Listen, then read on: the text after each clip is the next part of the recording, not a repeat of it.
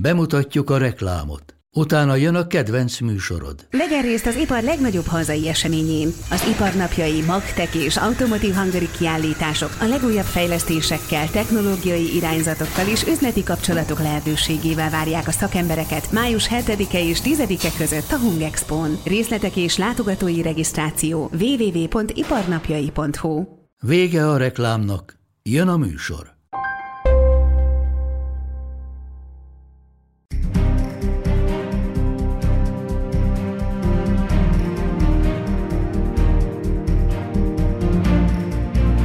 Gondolhatnánk, hogy Magyarország örömkönnyek között lélegzett fel, mikor a 17. század végén lezárult a török kiűzése, de egyáltalán nem ez történt. A karlócai béke után négy évvel már megkezdődött a honi történelem egyik leghíresebb magyar felkelése, a Rákóczi szabadságharc. De mi vezetett ide? Milyen állapotban volt ekkor az ország? Ha igaz, hogy nyugati segítség nélkül nem tudjuk kivárni a törököt, miért fordult az ország egyik fele azonnal a Bécsi udvar ellen? Hogy viszonyult az új helyzethez a magyar nemesség, és hogy a paraszti réteg. Ki volt második Rákóczi Ferenc, és hogy keveredett később a felkelés élére? Hogy kapták el, és hogyan szökött meg Bécsújhelyi börtönéből? Miért robbant ki tulajdonképpen a Rákóczi szabadságharc?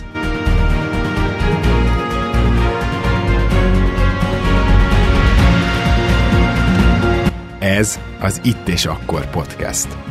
Rédai Gáborral és az idők nagy kalandoraival. Amit mondunk, az történelem.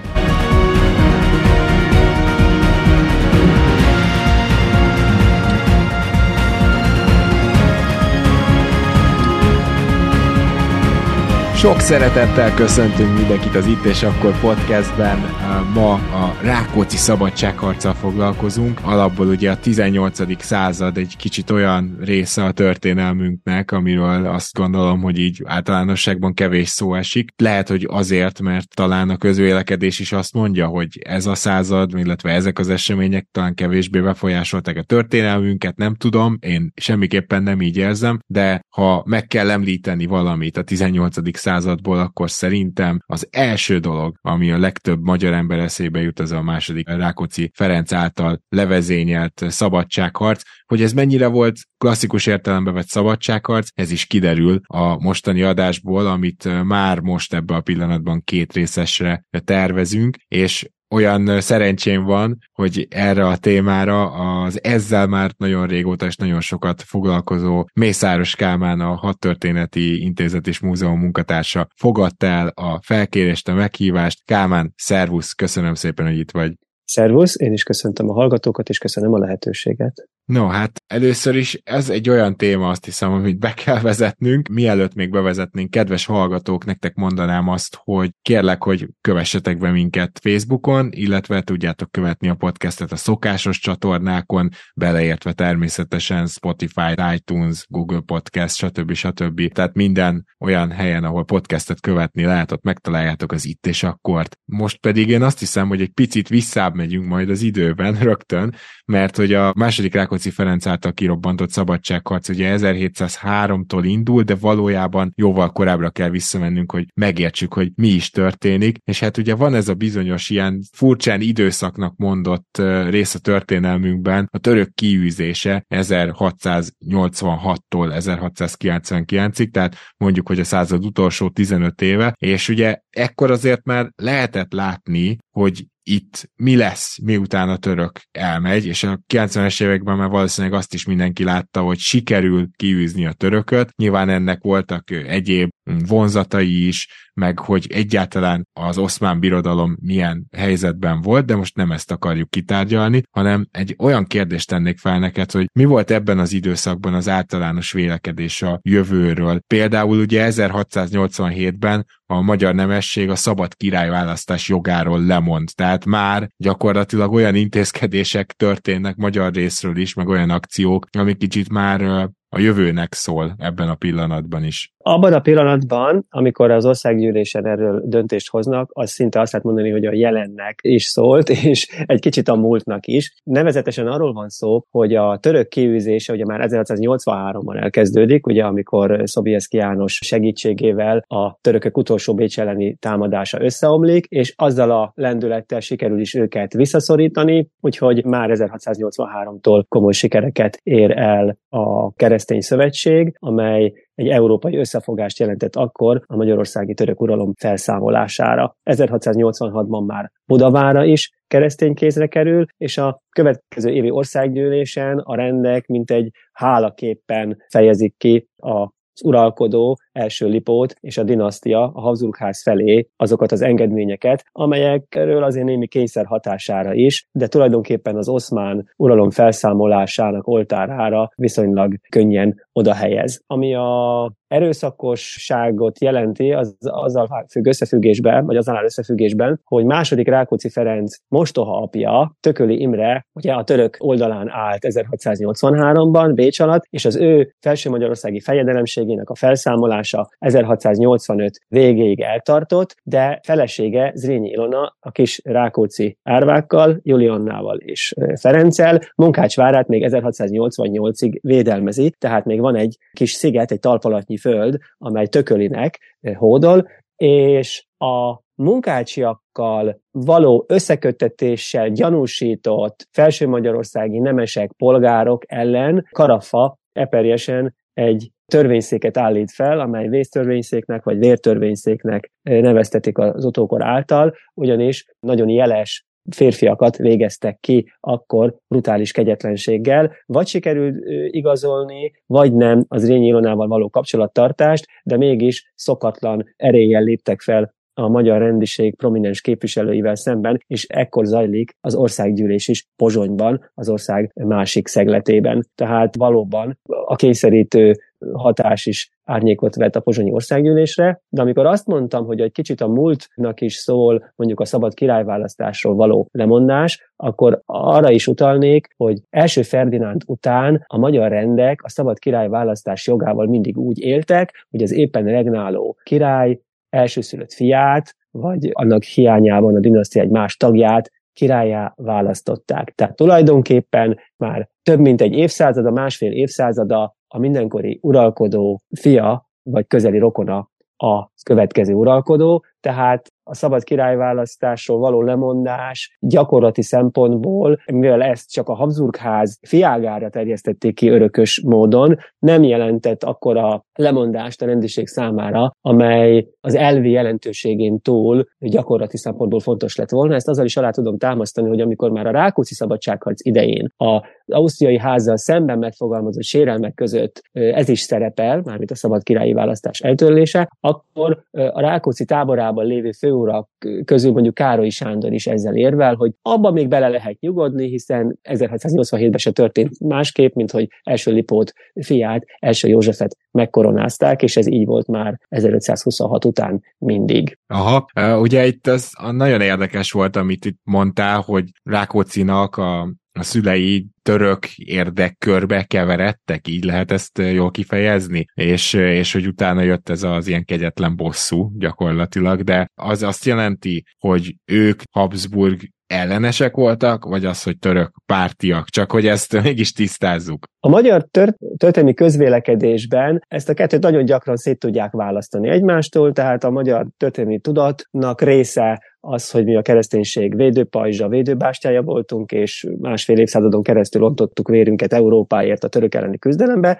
ugyanakkor mindig a Habsburg ellenes felkeléseket, szabadságharcokat állítottuk a, a nemzeti emlékezet szempontjából fontos csomópontokba, és arra ritkán helyezzettek hangsúlyt a tankönyveink, a protestáns hagyományú történetírás, hogy a Habsburg ellenes függetlenségi mozgalmak, szabadságharcok, azok minden egyes alkalommal az oszmánokkal való szövetséget is jelentették. Mindig mérlegre kell tenni, hogy ez éppen akkor mit jelentett, mondjuk első János, tehát Szapolyai János és utódai tekintetében, mit jelentett az erdélyi fejedelmek tekintetében, és mit jelentett mondjuk a bujdosók 1670-es évekbeli támadásai, és Tököli Imre felső magyarországi fejedelemsége idején. Hát bizony Tököli Imre uralma idején az addig három része szakadt ország negyedik része is önállósodott, tehát az ország Mohács utáni, az erdély felelősség megalakulása utáni három része szakadását követően egy negyedik önálló államalakulat is megjelenik, amit a török Ortamagyarnak nevez, Közép-Magyarországnak abból a szempontból, hogy Erdély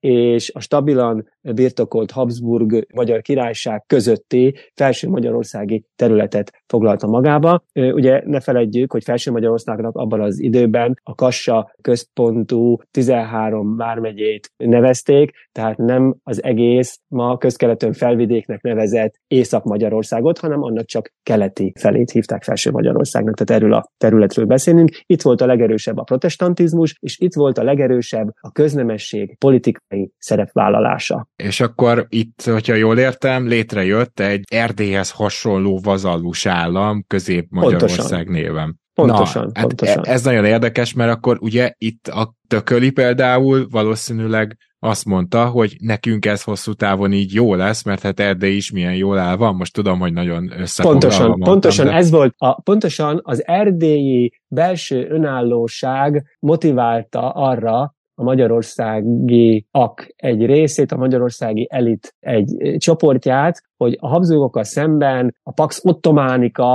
a török védnökség alatti nyugalom, belső béke is járható út lehet. Nyilván ezt a hosszú, másfél évszázados kilátástalan küzdelem mondatta a magyar rendiséggel. Hát ugye visszamehetünk az utolsó török háborúig és a vasvári békekötésig, amely ugye a magyar nemzeti szempontból szégyen teljes vasvári béke néven vonult be a köztudatba. Valójában az akkori katonai politikai helyzet egy szükségszerű békét kényszerített rá Bécsre és Isztambulra is, de a magyar ország szempontjából a magyar főurak, a Dunántúli főurak urak szempontjából is nagyon súlyos veszteségként érték meg, hogy ugye akkor esett el Erdélybe Várad, az alsó Magyarországnak nevezett, ma felvidékként emlegetett Észak-Magyarországnak a, a nyugati felében Érsekújvár, tehát olyan jelentős területek kerültek török kézre egy győzelemnek hirdetett csata után, a, a, amit nehezen tudott a magyar közvélemény megemészteni, és ekkor kezdődött egy olyan szervezkedés Veselényi Ferenc Nádorral, és az ő halála után pedig ugye Zrínyi Péter Horváth Bánnal, és a Sógorával, Frankepán Ferenc Kristóffal,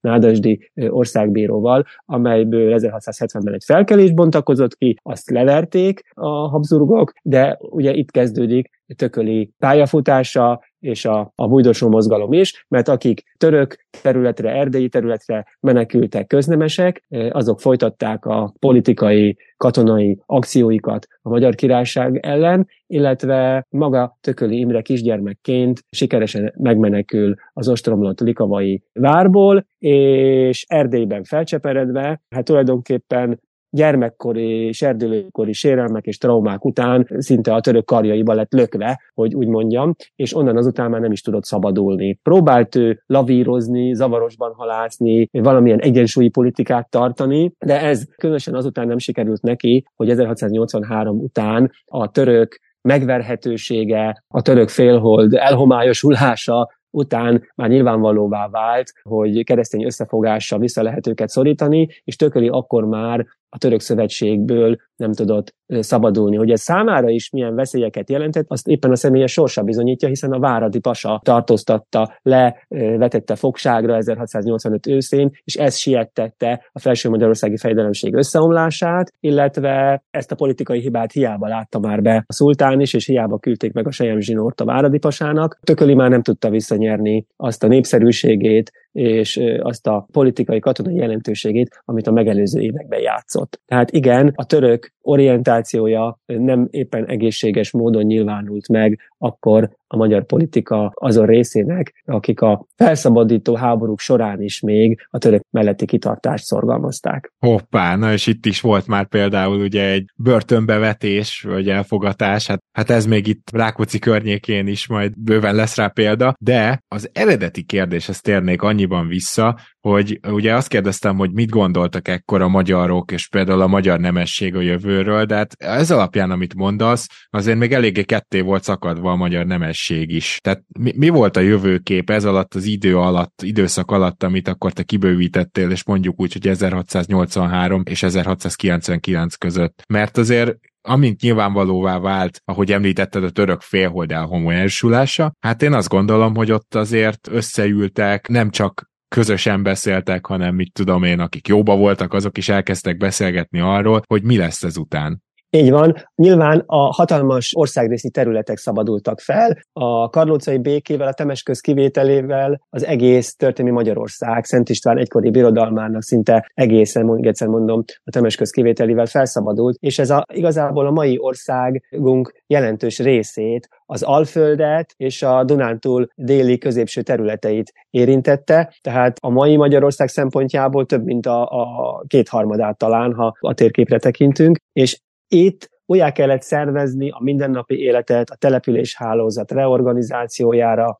a kormányzat kiépítésére volt szükség, és egyáltalán az akkori egész Magyarország új berendezkedésének a tervei születtek meg ezekben az években, miközben folyt a visszafoglaló háború. Tehát a politikai elit mind a magyar rendiség tekintetében, mind a bécsi udvar tekintetében elkezdte kidolgozni azokat a berendezkedési terveket, Einrichtungswerkeket, amelyek az ország új kormányzati módszereiről szóltak. Készített ilyet a Nádor, a Magyar Rendek, Kolonics Lipót, későbbi esztergomi érsek, és más tervek is születtek. Ezekből nem minden valósult meg, de nagyon sok minden előremutató, modernizációs jelentőséggel bíró gondolat volt. A magyar rendek viszont görcsösen ragaszkodtak a politikai kiváltságaikhoz, adómentességükhöz elsősorban ugye a magyar nemesség, és e tekintetben már megvoltak azok a, a baljós el, előjelek, amelyek előrevetítették azt, hogy rendi ellenállás bontakozhat ki a központi törekvésekkel szemben. Ugyanakkor a háború 1699-ig zajlik. Amikor Budát sikerült visszafoglalni a töröktől, akkor még a franciák is küldtek önkénteseket, mert az Európára, világra szóló esemény volt, hogy Mátyás király egykori fővárosa felszabadul az oszmán uralom alól,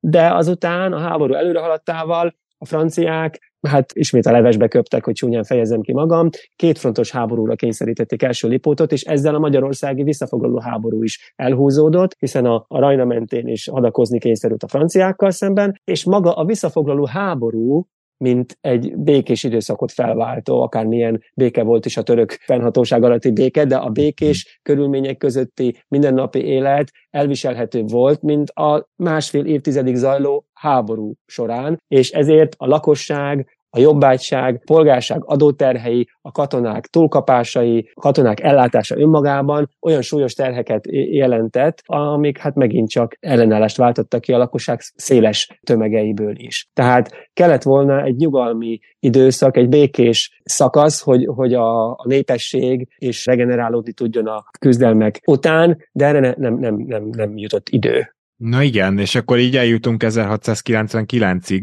Ilyenkor mi a nemzetközi helyzet úgymond? Tehát a franciákkal, jól tudom, ekkor még zajlik a háború, de ugye a törököt a, sikerült Addigra már békét kötöttek, tehát 97-re már békét kötöttek a franciákkal, viszont küszöbön áll a spanyol örökösödési háború, ami hát abból adódik, hogy az utolsó spanyol király már teljesen alkalmatlan uralkodónak is nincs utóda, tehát tudják, hogy, hogy második Károly öröksége, amely ugye akkor már az újvilági gyarmatokat is magába foglal, foglalta, hogy azért vetélkedés fog indulni. A kompromisszumos megoldás az lehetett volna a burbonok és a Habsburgok osztrákága között, hogyha a bajor trónörökös kapja meg a spanyol örökséget, de ő előbb meghalt, mint második Károly, tehát nyilvánvalóvá vált, hogy 14. Lajos és első Lipót között ezért az örökségért, abban a pillanatban, hogy az aktuálisá válik, kitörhet egy háború. Ugye ez 1401-ben, ez 1401-ben fog megvalósulni, de már ennek az előjelei benne voltak a, a légkörben, a köztudatban, de ez a ez a nagy politikai helyzet. A magyarországi rendek számára ez, ez, ez, csak, a leg, ez csak az elit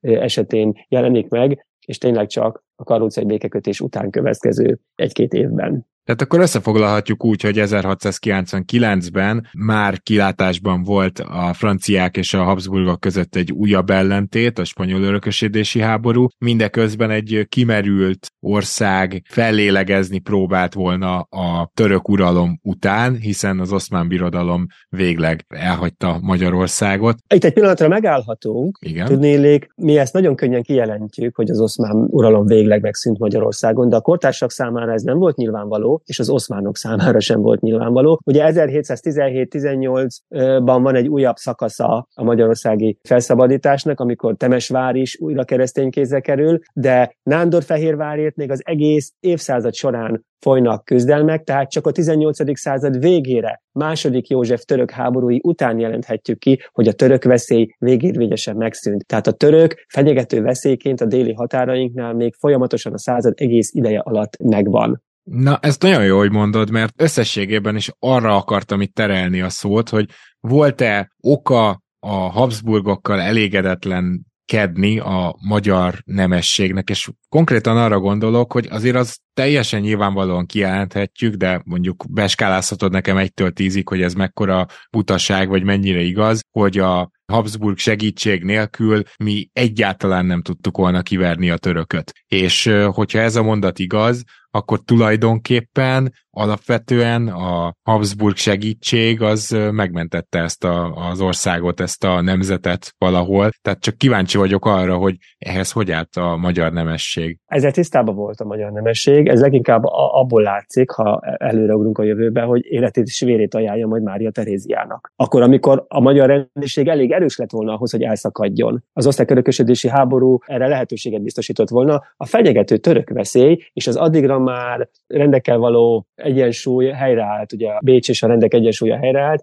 és ebben a szituációban a rendiség nem véletlenül Mária Terézia mellett foglal állást, nem csak a magyar nemesség lovagiassága, hanem gyakorlati szempontok, jól felfogott érdek is megnyilvánul emögött a említett török veszély miatt. Tehát tisztában voltak vele, hogy Bécsre és a Bécs mögött álló örökös tartományok, sőt egész Európa erőforrásaira Magyarországnak szüksége van a török elleni védekezéshez. Ezt 1526 után első Ferdinánd uralmától kezdve folyamatosan megtapasztalhatták, és ugye erő, erő szólt a másfél évszázados török elleni küzdelem. A magyar rendek, magyar ország jövedelmei arra nem voltak elegendőek, hogy csak a török ellen védekező katonaságot kifizessék, és akkor nem, nem beszéltünk egyéb költségekről, ami egy állam életében még fölmerülhet. Tehát mindenképpen rászorultunk a nyugat-európai erőforrásokra, tehát akár a birodalom segítségére is, de a, tehát a német-római birodaloméra, de tulajdonképpen az örökös tartományok nélkül, akik persze ugyanúgy önmagukat védelmezték akkor, amikor segítséget nyújtottak Magyarország számára, a magyar végvárrendszer, a magyar védelmi rendszer feltartásának költségeihez, de hát ez egy természetes dolog. Közös érdek volt, így van. Ez egy közös csak, érdek volt. Csak ezért van. érdekel, hogy mi volt a magyar nemesség és az udvar viszonya, amikor 1699-ben azt mondhatjuk, hogy ha nem is végleg és mindenhonnan elment a török, de gyakorlatilag újra megközelítettük azt a Magyarországot, ugye itt Erdélyről is beszélhetünk, azt a magyar királyságot, ami, a, ami Mohács előtt volt. Nagyon jó példa Erdély. Ugye Erdélynek egyetemen az a politikai hagyománya, a török úgy is gondolja, hogy Szulajmán szultán kegyéből született meg az önálló Erdély, ami igaz is, és a 16. században még, még sokáig az volt a közös érdek, hogy egyszer majd egy korona alatt egyesüljön újra a két ország, de a 17. század végére Erdély ben már ez, ez, a, ez az eszme nem élt. Tehát Erdélynek az önállósága, a transzilvanista út volt a, a jövőképe a 17. század végére, a Pofi uralmára már mindenképpen, és nem is történt meg az ország újraegyesítése, ezt paradox módon a magyar rendek se kívánták, mert a bocskai féle hagyomány a magyar rendiség számára is azt eh, diktált, hogy egy önálló erdélyi fejdelemség biztosíthatja a magyar királyság eh, rendjeinek a jogait is. Tehát, hogy Erdélyen lehet csakba tartani a bécsi udvart. A török kiőzésének utolsó szakaszában Erdély is elfogadja a Habsburgokhoz való csatlakozás szükségességét, talán még előbb, mint, mint Tököli és az őt követők egyre szűkülő tábora. Tehát Erdély is befogadta a császári seregeket már az 1680-as évek végén. Apafi halála után második Apafi Mihály névleges uralma még elkezdődhetett, de aztán őt is eltávolítja az útból a bécsi adminisztráció, és Erdélynek nem, nem érdeke, hogy a Magyar Királysággal újra teljesen egyesüljön. Oké, okay, tehát akkor itt is voltak azért ellentétek is, illetve ugye a nemesség és az udvar viszonya, akkor ezt így meg lehet állapítani, mert akkor nem volt teljesen egységes a magyar nemesség, de nyilván volt a magyar nemességnek egy olyan rétege, amelyik folyamatosan kommunikált az udvarral, tehát akkor ez egy részben jó viszony volt, vagy hogy tudnánk ezt megfogalmazni? Mindig voltak erőpróbák, tehát mindig azon ment a dolog, hogy ki mennyire tudja érvényesíteni a saját érdekeit. A Bécsi udvar is rá volt szorulva a magyar rendiségre, paradox módon még az abszolutizmus sem tudta volna a magyar viszonyok között a rendek nélkül kiépíteni. Tehát a helyi apparátusban szüksége volt a magyar nemességre, a magyar főurakra, a magyar főpapokra, és emiatt nem következett be a magyar rendiségnek az a típusú felszámolása, ami az örökös tartományokban, Alsó-Ausztriában, Felső-Ausztriában, Stájerországban, főleg Csehországban, Morvaországban megtörtént. Tehát a magyar rendek erejére a török elleni küzdelmek, harcok miatt is folyamatosan szükség volt, az ország politikai stabilitása érdekében is, és, és most is tekintettel kellett lenni a rendekre. Nyilván elérkezettnek látták az időt, hogy a, a rendek jogait megnyírbálják, és főleg a háború óriási anyagi költségeinek a, a finanszírozása érdekében hát adókivetése kényszerült a központi kormányzat, viszont ezt az adóterhet nem akarta elfogadni érthető okokból a háborútól sújtott, népességében megfogyatkozott, gazdaságában a szélére jutott ország. Tehát a nemesség hmm. adózni nem akart, a jobbátság pedig már nem bírt azokat a terheket, amelyeket ugye Bécs kivetett Magyarországra. Egy rövid reklám, és már is folytatjuk a műsort. Minden út egy utazás, és mi a Mazdánál arra törekszünk, hogy annak minden pillanata tökéletes legyen. Mazda CX-5 utolsó széria. 194 lóerős, két és fél literes mild hibrid benzinmotorral, akár milliós kedvezménnyel, vagy kedvező finanszírozási feltételekkel elérhető. A finanszírozást az Euroleasing nyújtja, THM 4-től 4,9%-ig. A tájékoztatás nem teljes körű, a részletekről érdeklődjön márka kereskedéseinkben. Mazda, Crafted in Japan. Vége a reklámnak, folytatjuk a műsort.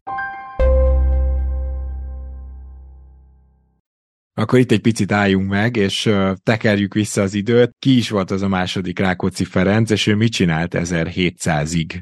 Ez lenne a következő kérdésem, mert hogy 1700-tól aztán elég aktívan kezd el munkálkodni, és abból a munkálkodásból már valamennyire következik az irányvonal, ami 1703-ban kirobbantja a szabadságharcot, de szóval a második Rákóczi Ferencről mit kell tudnunk szerinted? Hát egy nagyon ősi családból származik, a Bogát Radvány nemzetségből eredt a Rákóczi család, család, amely ugye nem volt honfoglaló nemzetség, de középkori gyökerei vannak, és második Rákóczi Ferenc már az ötödik generáció volt a családban, aki majd ugye Erdély fejdelmi címét viseli. Az ő kapja Rákóczi Zsigmond volt az első erdélyi fejdelem, de az igazi dinasztia alapító az a dédapa, második, vagyis első Rákóczi György, ugye, akinek a feleségét is jól ismerjük a magyar történelmű Lorántfi Zsuzsanna. Tehát ők azok, akik hosszú, tartós, békés időszakot tudtak kiépíteni az erdélyi fejdelemségben, illetve a 30 éves háborúba bekapcsolódva a magyar rendiség, a magyar rendi jogok védelmezőjeként is felléphettek ugye azokban a hadjáratokban,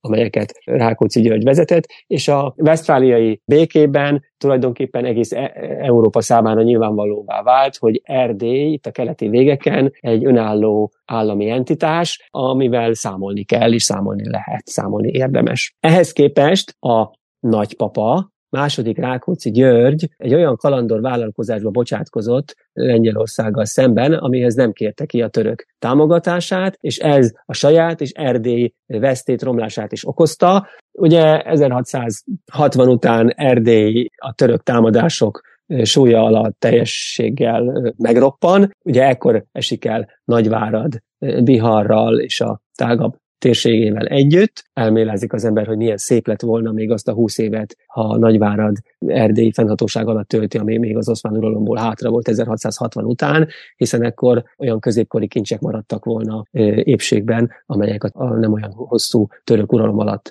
szüntek meg, vagy, vagy tűntek el. Nagyváradon, tehát ez csak egy ilyen kis nosztalgikus megjegyzés lenne, hogy már nem kellett volna olyan sokat kibírni a Erdély alatt. Tehát tényleg azt kell mondani, hogy, hogy felelőtlenség volt Rákóczi György részéről ez a dolog, de ugye akkor itt megint visszatérhetünk ahhoz az örök dilemmához, hogy az erdélyi fejedelmek török alatvalóként milyen korlátok közé voltak szorítva, az oszmán vazalus állam mennyiben élvezhette azt a belső békét, amire hát joggal volt büszke, és amire joggal tekintettek csábítónak a magyar rendek is alkalomattán, de itt, itt mutatkozott meg, hogy ez egy nagyon pengeélen való táncolást jelent, ez a Pax Ottománika, hiszen, hiszen az első konfliktus nagyon súlyos megtorlásokat eredményezhet, eredményezett is. Török részről, hogy a második Rákóczi György a 150-es csatában szerzett sebébe meg is hal, a fia megválasztott erdélyi fejdelem volt, de csak a címet viselhette haláláig, a trónt már nem foglalhatta el, és ebben a családban cseperedett fel azután második Rákóczi Ferenc.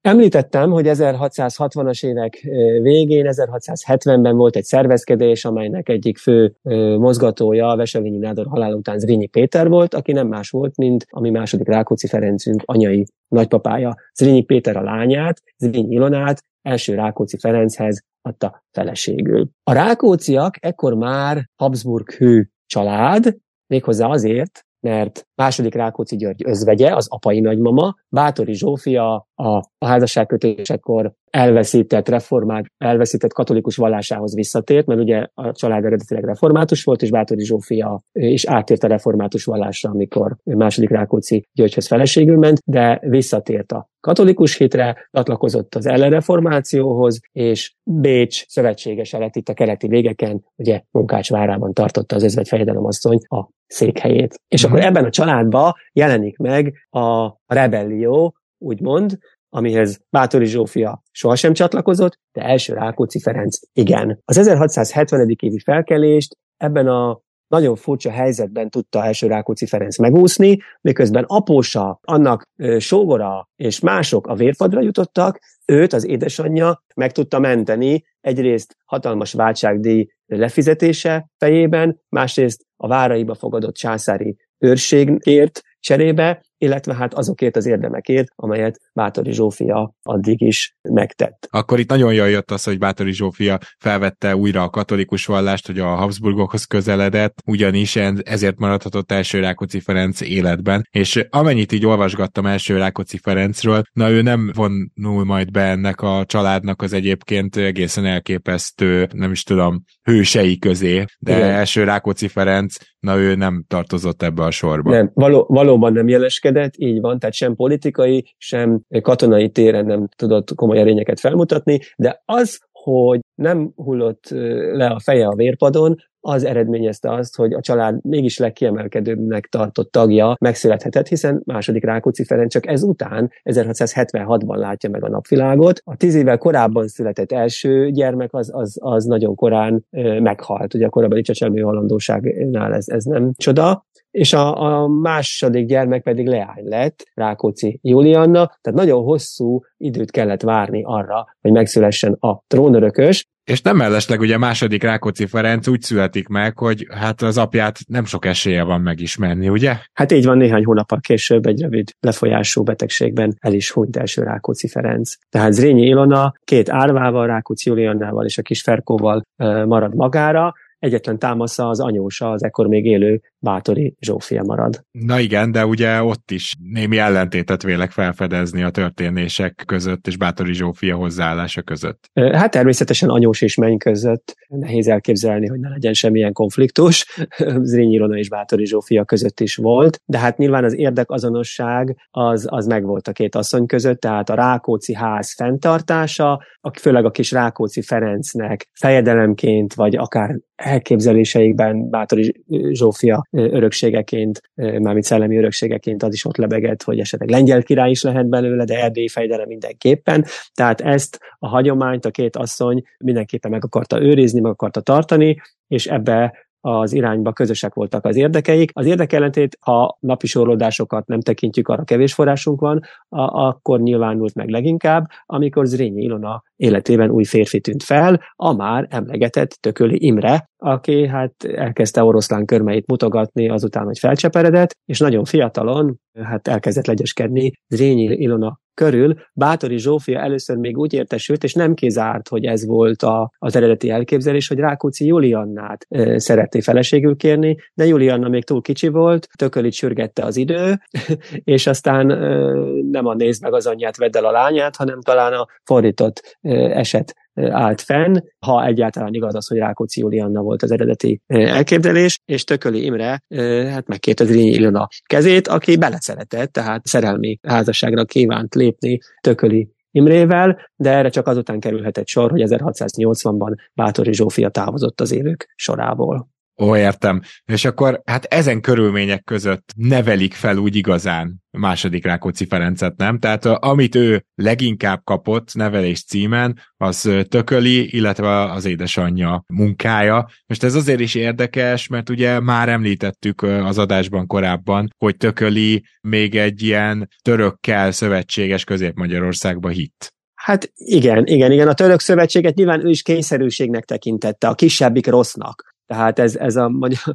Arra gondolok, hogy mondjuk nem, nem éppen Habsburg udvar barát neveltetést kapott második Rákóczi Ferenc, ezt azért nem túlzás kijelenteni. Nagyon érdekes kérdés. A Rákóczi ház familiárisai a családban a főemberek, a cselédség is betolakodóként tekintett tökölire. Tehát miközben Zrínyi Ilona szerelemmel fogadott hűséget és rajongásig szerette tökölét, addig a, a Rákóczi környezetéről ez nem volt elmondható. Tehát ő belé azért beléoltották a tökölivel szembeni idegenkedést is. Nyilván egy, egy serdülőkor küszöbén álló fiúnak lehetnek egyéb problémái is a mostohalpjával, de még a környezetétől is azért kapott ehhez támogatást, tehát bizony volt olyan vizsgálat Zrínyi Ilona udvarában, hogy, hogy a cselédség milyen illetlen dolgokat és milyen megállapításokat tett a tökölivel kötött házasság kapcsán. Tehát annak ellenére, hogy Zrínyi Ilona a mostohapja iránti tiszteletre nevelte Rákóczit olyannyira, hogy ez az anya halála után, már a szabadságharc idején is fennmarad, amikor Rákóczi 1703 és 1705 között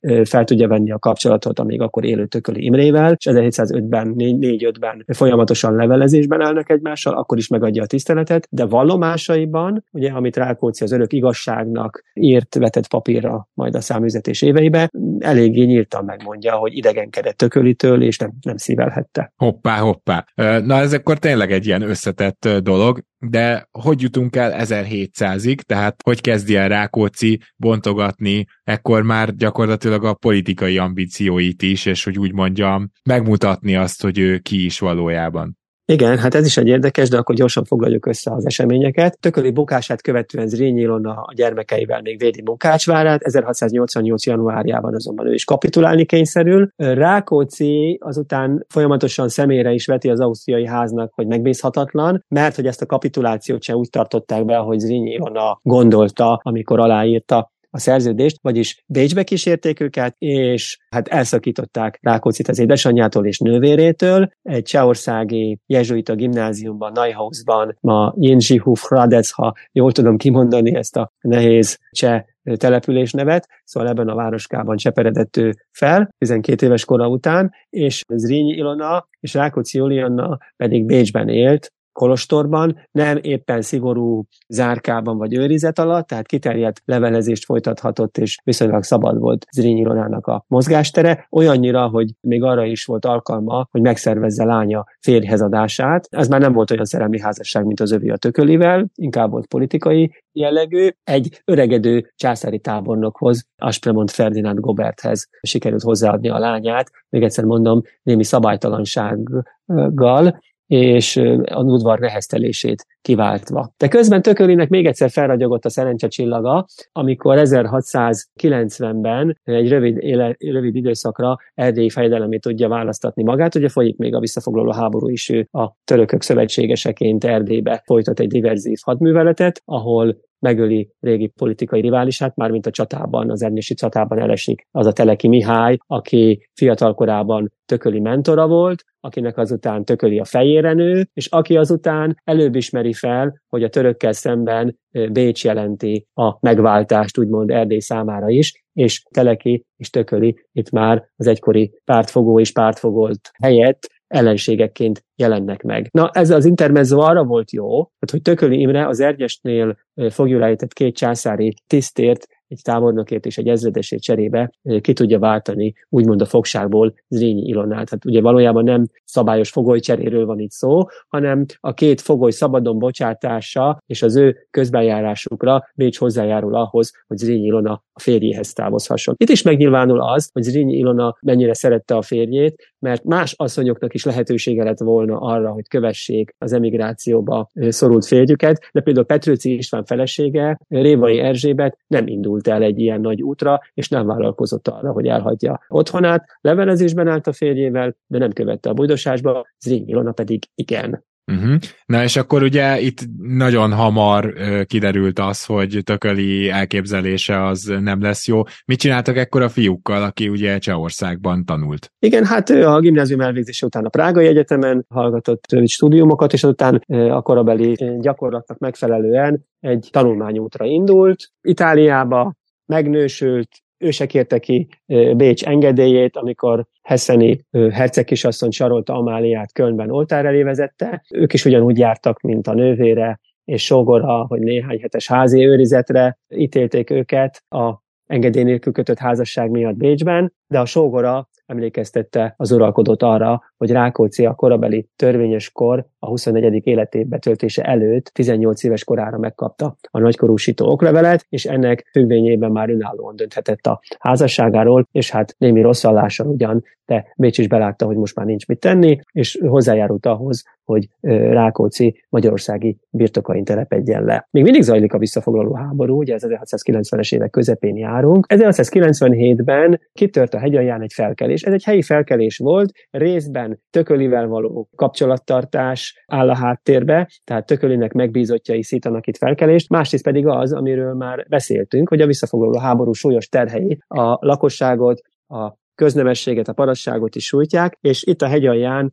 Bocsi, ez, ez tok, Tokaj hegyalja, tehát ha valakinek a, ez Tokaj hegyalja, igen, valakinek a fesztiválról ismerős le, le, lett volna, akkor jó helyen tapogatózik. Így van, így van, és ugye ezek a Rákóczi birtokok is. Tehát itt feküsz, ugye Sárospatak, Tokaj, Regéc, ez mind-mind fontos Rákóczi birtokközpont volt, Borsodtól Zemplénen át, és ebben a térségben Rákóczi éppen alkalmas lehetett volna arra, hogy a felkelés élére álljon. A felkelők meg is keresik őt, meg is kémélik a Rákóczi birtokokat, de Rákóczi elmenekül a feleségével együtt Bécsbe, hogy tisztázza magát az esetleges lázadás vágya alól. Bécsbe gyanakodva tekintenek rá, hisznek is neki, meg nem is, de lényeg az, hogy ekkor még nem vállal. De nem is vállalhatja ugye a közösséget a felkelőkkel, hiszen még a török elleni a háború zajlik. Ekkor még nem csak ő, hanem mondjuk a későbbi harcostárs Bercsényi Miklós is a felkelők ellen fegyverkezik. Tehát a magyar nemesek, magyar főurak a 97-es felkelésben még nem a rendi érdekek képviseletének lehetőségét látják, hanem a török képzésének elodázását, vagyis az oszmán uralomtól való megszabadulás lehetőségének az elillanását látják abban, hogyha itt tököli és a hívei kerekednének újra felül. Tehát ekkor még a magyar vezetők összefognak a helyi felkelés leverésére a császáriakkal,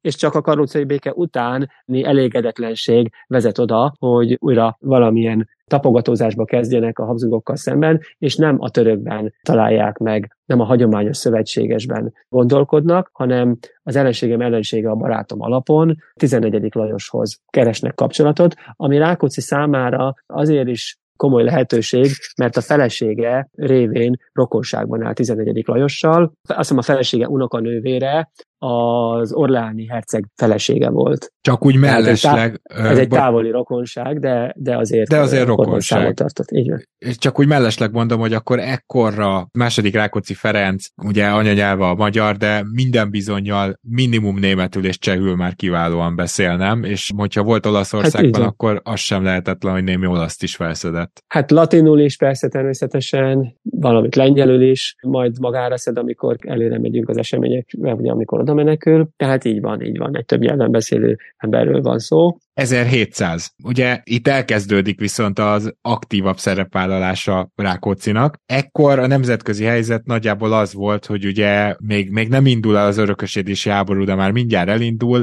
A oszmán birodalom úgymond kivonul Magyarországról, ugye említetted, hogy ez nem teljesen valósul meg, de gyakorlatilag a karlócai béke megtörténik, és még nem indult el az örökösödési háború, tehát valami ilyesmi volt a nemzetközi helyzet. Ahogy említetted azt, a magyar nemesség, illetve a magyar rendek ebben a pillanatban így, hát, hogy is mondjam, pengeljélen táncolnak, mert egyrészt a saját érdekeiket is szeretnék megvédeni, másrészt viszont pont most a Habsburg birodalom gyakorlatilag segített nekik, és lezártak egy hatalmas történelmi időszakot. Itt most azért akarok erre kitérni, mert ezt gyakorlatilag lehetett volna sikerként is elkönyvelni, vagy ünnepelni, de azért mégsem ez történt, hogyha jól értem.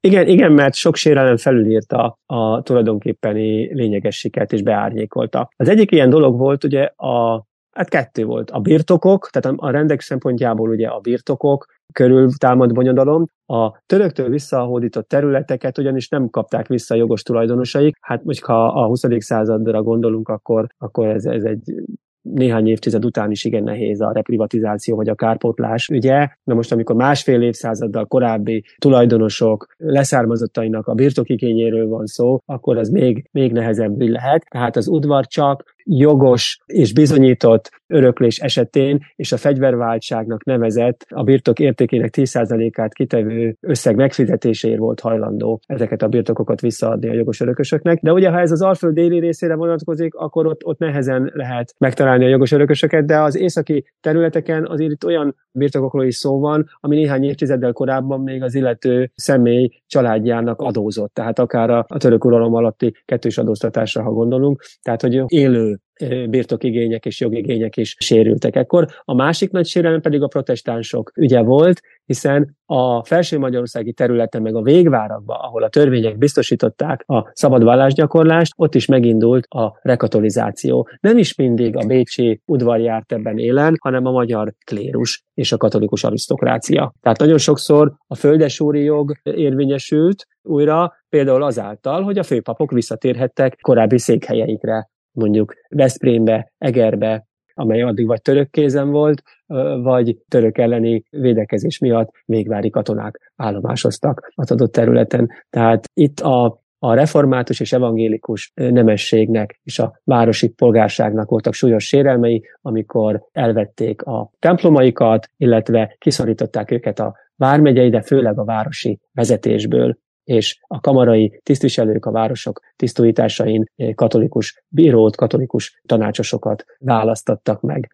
a város eh, vezetésével. Rákócziról el lehet mondani, hogy gyakorlatilag ez 1700-as év az, amikor ő elkezdi felvállalni azt, hogy az élére álljon egy egy kicsit ilyen függetlenedési mozgalomnak. Ez, hát ez... nagyon nem tudjuk, hogy mi, mi lett volna ebből, azt nagyon nem tudjuk. Aha. Ugye a már említett Bercsényi Miklós hatására kezdi el felismerni, hogy itt van egy elégedetlenség a, a rendek a, a, a főúri körökben is. Hogy ez a szervezkedés egy ógás-mógásba kimerült volna akkor, hogyha ha nem jut Bécs tudomására az a levél, amit a francia királynak és hadügyminiszterének küldött. Rákóczi azonban rosszul választotta meg a bizalmasát, egy lotaringiai vagy, vagy belga származású császári tiszttel, egy bizonyos Longvállal küldte el ezt a levelet, aki a bizalmába férkőzött. Olyan elképzelések is vannak, hogy eleve beépített a zsemprovokatőr lett volna ő, ez, ez minden bizonyal ezt a lehetőséget kizárhatjuk. Inkább a saját szakállára tevékenykedő, és a érdekérvényesítésnek ezt a nem túl szép, kifinomult módját választó személyiségről van szó.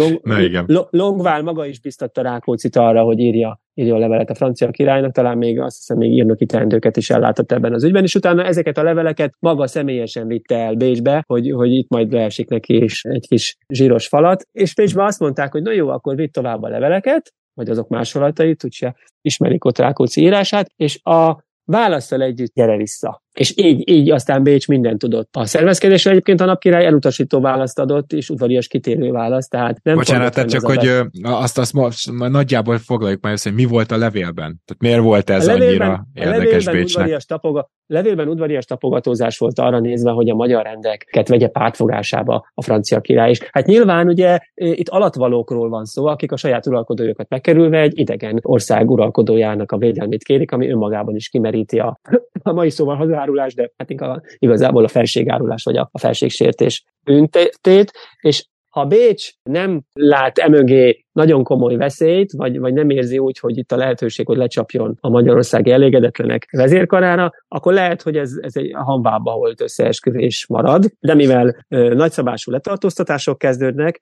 ezért hát tulajdonképpen abba az irányba sodródnak az események, hogy második Rákóczi Ferenc majd néhány évvel később egy komoly felkelés élére állhat. Rákóczit ugyanis letartóztatják, és vele együtt több olyan nemest, akit Longval az összeesküvésbe való részvétellel vádol meg. Na most ezeknél a nemeseknél nem egyértelmű, hogy mibe vállaltak szerepet, csak megkeresték-e őket, mondjuk egy Vai Ádámot, egy Szirmai Istvánt, és az ő rokonságokat, testvéreiket, unokaöcseiket, vagy pedig tevőlegesen is hozzájárultak volna ahhoz, hogyha itt akár egy fegyveres közelem kibontakozik, akkor abba, ahhoz pénzt, paripát, fegyvert adnak, ők maguk is csatlakoznak. Nem tudjuk, hogy meddig indult a szervezkedés. Nyilván ők maguk a vizsgálat során mindent tagadtak, Longvallal való szembesítés során is. Egyetlen egy olyan személy van, aki megerősíti azt, hogy, hogy volt valami szervezkedés, ez pedig Tökölinek egy távolabbi sógora, aki szintén a emigrációból tért haza. Sándor Gáspárról van szó, akinek felesége Tököli lány volt, és ő megerősíti Longval valomásának azt a részét, hogy volt valamilyen szervezkedés, őt is megkísérelték beszervezni. Tehát itt már az udvar kezébe, tehát a, a vizsgálati szakaszban azt mondják, hogy nem csak a, a vádló az, aki bizonyít, mert ugye ő lehet hamis vádló is, hanem egy tőle független tanú is megerősíti azt, hogy valami volt. Nem tudjuk, hogy ugye nyilván maga Rákóczi is tartózkodott attól, hogy később akár politikai okokból is eltitkolta, hogy a vallomásaiba vagy az emlékirataiba mindent a maga részleteiben tárgyon a nyilvánosság elé, ezért, ezért nem, nem tudhatunk mindent egészen pontosan de az bizonyos, hogy Bercsényinek sikerült megmenekülnie, Lengyelországba szökött néhány emberrel, de hogy nem volt komoly a szervezkedés, az, az is mutatja, hogy még a Bercsényivel Lengyelországba szökött nemesek egy része is visszatér, és kegyelmet kér Bécstől, mert nem láttak fantáziát vagy, vagy lehetőséget abban, hogy, hogy itt egy komoly fegyveres ellenállás bontakozhat ki, amihez ők csatlakozhatnak. Ami miatt ez megtörténhet, az inkább az, úgymond váratlan és Rákóczi szempontjából szerencsés fordulatot jelent majd, az az, hogy sikerül a börtönből megmenekülnie. Itt azért most a, mondtuk, hogy ketté bontjuk majd az adást, és szerintem ennek az adásnak a végére ezt a egészen filmbe illő történetet meséld el, kérlek, tehát Rákóczit ugyan bebörtönzik, de sikerül megszöknie. Ugye második Rákóczi Ferenc, tehát ugyanabba a börtönbe kísérték Bécsúj helyen, ahonnan nagyapját is a vesztőhelyre kísérték, tehát nem valami szép kilátások néztek rá. Tulajdonképpen a delegált bíróság biztosan meg fogja állapítani a bűnösségét, ez a per előre haladtával kiderült, és annak a végeredményen hát nagy valószínűséggel halál, vagy királyi kegyelemmel is örökös rabság lehet. Éppen ezért Rákóczi igyekezett hát kiszabadulni a hurokból. A felesége minden követ megmozgatott, európai uralkodókhoz is támogatásért fordult, többek között a börtön poros származású parancsnokát és azzal próbálta megnyerni, hogy Rákóczi ártatlan, illetve a porosz király is érdeklődött Rákóczi sorsa iránt, és talán ez is befolyásolta annak a bizonyos Gottfried Lehmann kapitánynak a döntését, aki maga is megnyerő személyiségnek tartotta Rákóczit, a vele való együttítkezések, beszélgetések során erre a következtetésre jutott. Utána ő maga a fivérével és az őrségnek még egy altisztjével együtt elősegítették Rákóczi szökését. Rákóczi apródja, egy bizonyos Berzevici Ádám lovat, áruhát szerzett, és az éj leple alatt egy dragonyos tisztnek öltözve, vállára vetett zsákkal, köpenyekbe burkolózva 1701. november 7-éről 8-ára véradó éjjelen elhagyták Bécsújhelyt, nem csak a börtönből, de a városból is sikerült kimenekülniük, és Lengyelország felé vették az irányt. Felső Magyarországon keresztül utazva nagyon érdekes epizód volt, hogy a Podolini piarista kollégiumban is megszálltak egy éjszakára, mert az evangélikus Berzevici Sáros megyei köznemesi család sarjaként ide a piaristákhoz járt iskolába, és a régi tanára is életben volt még, és hát inkognitóban, tehát Rákóczi személyének a felfedése nélkül töltöttek itt egy éjszakát, és aztán Lengyelországba távoznak, ahol ugye megtalálják Bercsényi Miklóst, és ott lengyel főurak vendégszeretetét élvezve a lengyelországi francia követen keresztül újra felveszik a kapcsolatot. 14. Lajossal és hát reménykednek a, a jó sorsban. És az, hogy 1703-ban aztán mi történik, ugye, azt már a következő adásunk első témája lesz, viszont Mészáros Kálmán nagyon szépen köszönöm, hogy idáig is eljutottunk, és azt hiszem egy jó ilyen háttéranyagot adtunk ahhoz, hogy milyen helyzetben és hogyan és miért is robbant ki a Rákóczi szabadságharc, és hát ezzel folytatjuk majd, de most megköszönöm, hogy elfogadtad a meghívást. Én köszönöm a felkérést és a lehetőséget. Kedves hallgatóink, elbúcsúzunk erre az adásra, de felvesszük a fonalat pontosan innen, egy hét múlva, addig is búcsúzik Rédai Gábor, valamint a segédszerkesztő Katona Csaba, illetve producer párosunk Román Balázs és Hampuk Rihárd, és ahogy említettem, hamarosan jövünk a folytatással, de amit ma mondtunk, az már történelem.